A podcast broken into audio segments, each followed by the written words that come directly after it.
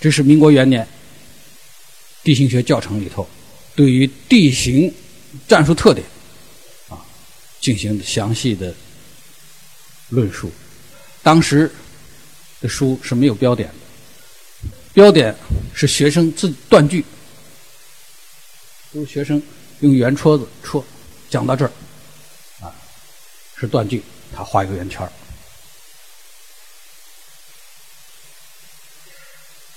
这个教材呢，基本上是翻译日德国和日本，主要是翻译日本啊。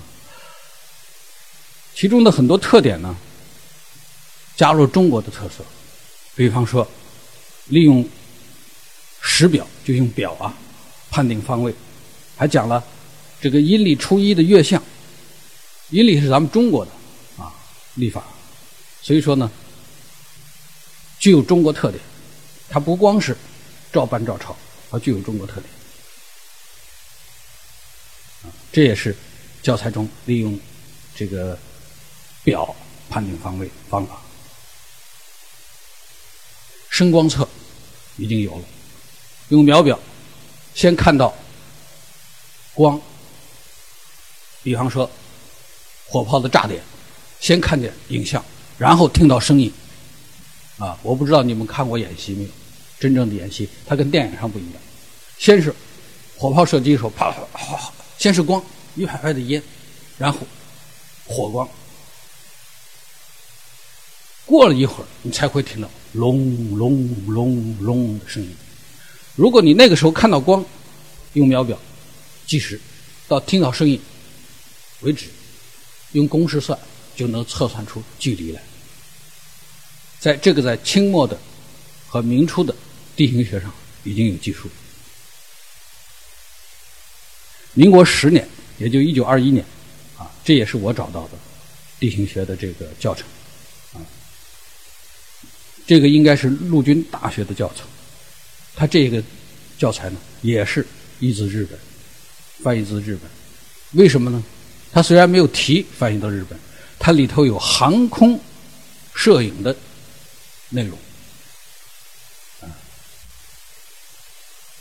就这个航空摄影的内容，它里头是千代田，啊，是日本的一个重要城市千代田，所以知道它是从日本来的，而且这本这幅行军要图上头的地名是日本地名，从此判就是由这一点判断，他这本地形学是译译译自日本的。到了一九三八年，抗日战争爆发，当时的国民政府的军委会编印的《地形学摘要》中，就把地形的见解，也就是地形的战术特性，比方说山川河流、居民地战术特性呢，放在了第一章。这也跟日本的地形学教材，哎是一样的。他编为了抗战，他编写了个简本啊，所以说是摘要。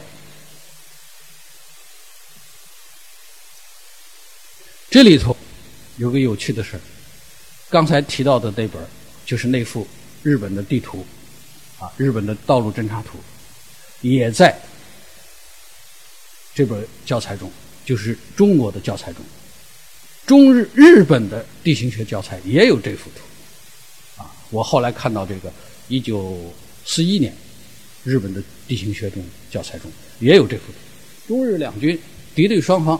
地形学教材的附图啊，有个示例图啊，是一样的。这是侵华日军的教材，这幅图，这幅图是中国的，一九三八年，就是抗战争时期的，两个示例图是一样的，都是取自日本。我见过美军的战术教材，啊，就是滇缅作战的时候，中国远征军撤到印度。接受美军的训练和英军的装备。美军没有地形学，但是地形学的内容是作为步兵战术训练中的啊内容讲授的，它没有专门的地形学。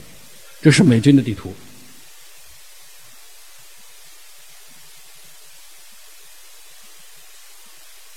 这个地图什么？贵州的十八拐著名的十八拐。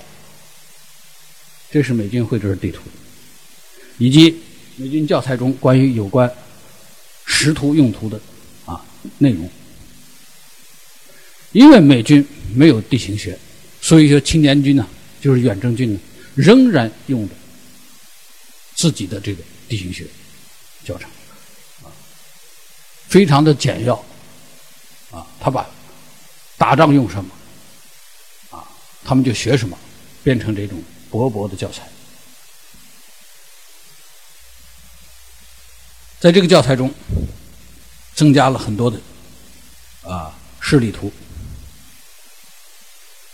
解放军，这是我看到的比较早的我们解我军的地形学，这是一九四七年啊和一九五零年的两本教材，主要是内容呢，它是根据苏联的地形学教材。我们我觉红军时期就从井冈山开始就有地形学，啊，红军就有地形学的这个课程，甚至是毛泽东主席啊在农民讲习所讲过地形学，啊，红军到陕北之前，陕北红军刘志丹讲过地形学，刘志丹本人是黄埔军校的学生。两条路子，两个脉络。国民党军的学日本，我们我军苏联。这本这个是这这两页图呢，左边这个是一九四七年版啊，东北野战军就第四野战军林彪的部队啊，军事地形学中的一个其中的一页。他举例举了个什么例子呢？咱们可以从图上看。海南岛，一九四七年，举了个海南岛的例子，啊，以后大家知道四野从东北一直越过长江，打到海南岛，解放海南，这是四野解放海南的战战斗经过图。这是一种偶然，也是一种历史的必然，这也是一种气魄。当时四野的。就在冰天雪地之中，举的是海南岛的例子。最后四野大军解放海南，志愿军在朝鲜战场啊，利用战斗间隙学习地形学。这幅图啊，我判断虽然是他没有文字技术，就学地形学，我判断是什么呢？根据树皮啊，树的枝叶判定。就是南北方向，地形学讲这个，利用地域啊地物特征、地地物特征啊判定方位。通常是树的南面枝叶茂密，啊树皮光滑；北面树叶稀疏，树皮呢粗糙。但是是不是这样呢？实际中是不是这样呢？很复杂，特别是在。沙漠和戈壁，因为我来自西北，西北的很多沙漠我都去过，亲自去过，啊，去看，去拍照片在在这个编写一，就是在这个体会沙漠生存的野外生存的沙漠生存的同时呢，对判定方位的一些特征呢进行体验。刚才我说的地形学上的那些个方法，不适用于沙漠。为什么沙漠受盛行风的影响？啊，受常年盛行风的影响，那个树像一面旗帜，主要风向，而不是南面枝叶茂密，北面稀疏。这个讲的远了一点这是五十年代啊出现的军事地形学。刚才请大家注意，我刚才讲的是地形学。啊，现在从五十年代以后啊，军事地形学这个名词出现了。这是一九五六年通信兵部啊翻译的日翻译的苏军的军事地形学的教材。五八年、五九年，这是我看到的，我手中的啊，苏军的两种五一九五八年、一九五九年的两种军事地形学的啊版本。其中这个版本中，我高兴的看到什么呢？中间这个，就是我前面，就少年的时候，我十五岁画的，照着书上描画的，啊，道路侦察图，啊，这是苏军的，啊，原版的书上的俄文的，这本是我们翻译的，也就是我照抄，照着描画下来的，一模一样。比如苏军地形学，附有啊。它这后面附着美国、英国、法国的军用地形图，同时也有中国的，这是中国的军用地图。因为这个场合我不能把我们国家的军用地图拿出来晒给大家看，军用地图一比五万都是机密，十万都是机密。我曾经在民政厅做过副厅长，我管过什么呢？行政区划。我可以接触到军用地图，为什么呢？行政区划张家村、李家店两个乡镇中间的界限要划定，有的时候要争执，我们要去仲裁。啊，它的根据是什么？一比五万地图。刚才说到的那三苏军的地形学。五八年、五九年的，以及我们五十五六年的中文版的军事军用地图，啊，军军事地形学，我发现了一个细节，什么细节呢？指北针，苏军的地形学的指北针是苏军装备的炮兵指北针，阿卡炮兵指北，阿德里阿诺夫万式指北针。而我军在翻译苏军的这个地形学的同时呢，没有照搬把他们的指北针拿过来，也是突出我们的特点。五一式指北针，中国人民解放军五一式指北针，这呃这个指北针的前身是什么呢？仿国民党的中正式，国民党讲的是叫蒋中正中正式指北针。所以说，从这一点也可以细节可以看出来，我们在。就是翻译苏军地形学的时候，保留了我们军的特点。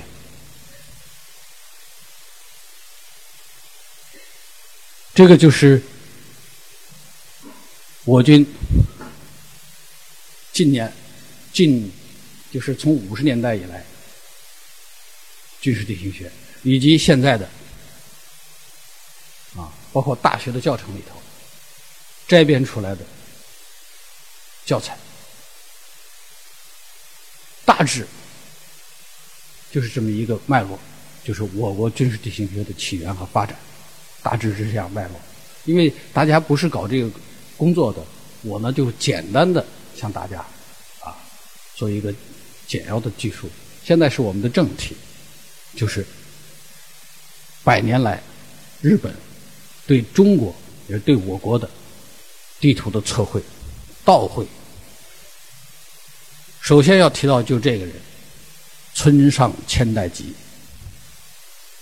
这个人，他北面到过西伯利亚、贝加尔湖，南面到过香港，广东他也来了，啊，这是他旁边是他测绘的，就是北京附近的密云的一比五万的地形图。我看到在日本的资料中看到了一张密，就是这个密语表。比方说，他们在通信中，啊，对我们国家警察怎么说，啊，如何行动等等，他都有个密语表。我也查到了他的名字，这个刚才这个村上千代吉，化名花田宽，他的掩护身份是什么呢？杂谷商。卖五谷杂粮的，啊，你卖五谷杂粮，他就可以在中国的乡村、城市到处走，还有化妆成卖药的，等等吧。这些日本军官和日本军人雇佣的这些助手，在我们的东南沿海在我们全国到处走，特别是东南沿海，广州他当然也来了。这幅图啊，就是明治时期，也就是百年前，日本对我东南沿海啊东部吧沿海地区，从山东半岛一直到广东，大家看，凡是有颜色的地方都测绘了地图。他在很简单的东西，计步器，啊，指北针，就罗盘呐，这简单的东西，就靠步测，记忆，他不能拿着图板到处画，那被会被我们抓起来，发现抓起来，啊，用简单的，啊，回去以后记忆绘制军绘绘制的军用地图。这是他们占领了，就甲午战后，他占领了台湾，对台湾的测绘的要图，对台湾一共六套图，先后测绘了六套图，用三角测量法六套图，这是台湾的玉里啊地形图一比五万，这是甲午战争啊，这是这个日俄战争的时候啊，对我多。对我国东北，啊，啊公开测，因为已经是战场，公开测，这是日本，就是明治时期日军测绘的一比二十万的铁岭啊，铁岭地图，日军测绘的，并标有情况的，就是军事部署情况的，啊，旅顺的要塞图。除了测图，地面的倒倒测，航空测量，这是我收集到的，就是侵华日军的航空相机，就是在飞机上拍摄的相机，以及他们的航摄的，就是航空摄影的教材。我看到的实物有，啊，就是上海附近。家庭性地图，这是航测的，航测的山陕啊，黄河两岸山陕的地图，山西和陕西的地图，这个是为了所谓的五号作战啊，就是他要进攻，打算进攻。当时四川就是我们府地啊，四川当时陪都在重庆嘛啊，但这一阴谋呢，胎死腹中。为什么胎死腹中？日本的野心太大，啊，打美国，发动了太平洋战争。美国参战之后，战局发生了逆转。日本顾不上这，这个没有力量进行就是进攻四川的这种五号作战计划，啊，这是日军航测的，啊，中缅边境汇通桥。除了刚才我说的测绘之外，秘密的测绘、航测之外，啊，他还偷我们的地图。典型的这个人物，就这个冈村宁次。这个人是日侵华日军最后做到了总司令，啊，他在年轻的时候呢，啊，曾经被军阀孙传芳聘为军事顾问。在长江沿岸对付北伐军，他的对手是北伐军。对付孙传芳请他做就是拟制作战计划，他就提出了：“好啊，你把地图拿来。”这个这个要求看似很合理啊，但是嗯，作战计划完成之后，他这个地图没有还回去，他给留起来了，藏起来。等到北伐军的枪弹啊，已经打到附近了，已经打他的门口了，子弹打到窗户上乱响。他扔掉了这个冈村宁次的，扔掉了所有自己个人的行李，怀揣着这这套地图一比五万的华全套的中国华中的地图，啊，仓雇条小船仓皇跑的这个长江，啊，日本的这个安宅号。军舰，日本安宅号军舰舰长还说：“看你还嘲笑他，看你这个狼狈的样。冈村宁次心说：“你不知道我带回了什么，就是这套地图，对于日后日本侵华起到了重要的作用。由此呢，就是由于这套地图，冈村宁次回到日本国内的时候，获得了巨额的秘密赏金。啊，偷我们的地图，无独有偶。”孙传芳跟跟谁打呀？跟北伐军打。北伐军中也有日本顾问，就是这位佐佐木道一。他也没闲着，他把广东、广西的我国的一比十万的军用地图，二百多幅，也都带回了日本。啊，这我过去只是听到过这个。这个故事没见过广西的军用地图。上一周我在北京的时候，参观这个崔永元，政协常政协委员崔永元给了我一幅地图，广西的，我大喜过望，我把它加入课件。这幅图也是日本，就是佐佐木道一啊偷走的地图。他把两幅拼作一幅，啊，缩印在一张地图上。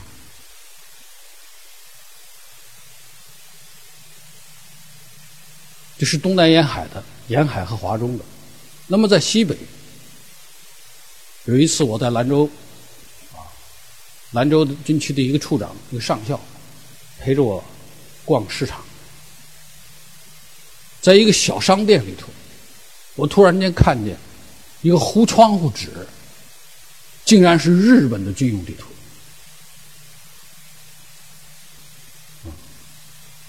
甘肃酒泉啊，咱们的卫星发射基地基地就在这儿。日本最远抗日战争是最远到哪了？到达了内蒙的包头，再没有往西去。那么这幅地图哪来的？啊这是对我当时是一个疑问。我看见这个地图之后，上去一把就给拽下来，撕下来。你看，撕的这个到处都是口子。我扔下五十块钱就跑，几乎是抢走。你说你给他那么多的，那个上校说，处长说，你给他那么多的钱干嘛？五十块钱。我说我怕他拦着我，他反悔啊。我抢着就跑，给他扔下五十块钱，拿着就走。这幅图。是日军没有到达的地方，他怎么来的？后来我到日本去，因为我四次访问日本，我到日本，在早稻田讲过学，在日本的地理学会，呃，就是地图学会、外蒙图地学会讲过，讲什么呢？就讲这个题目：日本对中国军用地图的盗测，日本军用地图的发展史。我这个中国的官员，当时是现职的官员呢。到日本去给日本的专家学者讲日本的军用地图发展史，他们非常的惊讶，啊，而且我也带回了很多的资料，包括这一套，其中有一个什么呢？就是外邦图兵要整备制，其中我看到了，就是说日军在一九三七年攻占南京的时候，他们抢了我们的地图的造册登记表。广东多少？啊，江苏多少？宁夏多少？甘肃多少？陕西多少？我看到真是之后，真是扼腕顿足啊！直到今天想起来都是非常的愤恨，觉得当时绘一张地图是多么困难。这么多的测绘成果和军事机密，这么轻而易举的拱手让给了日本鬼子。这个唐生智啊，守军守将啊，南京守将，如此的不负责任，你放一把火烧了呢？他不烧，没烧，全部落在了日军的手里。就这些图。包括我刚才看到啊讲到甘肃的酒泉的地图。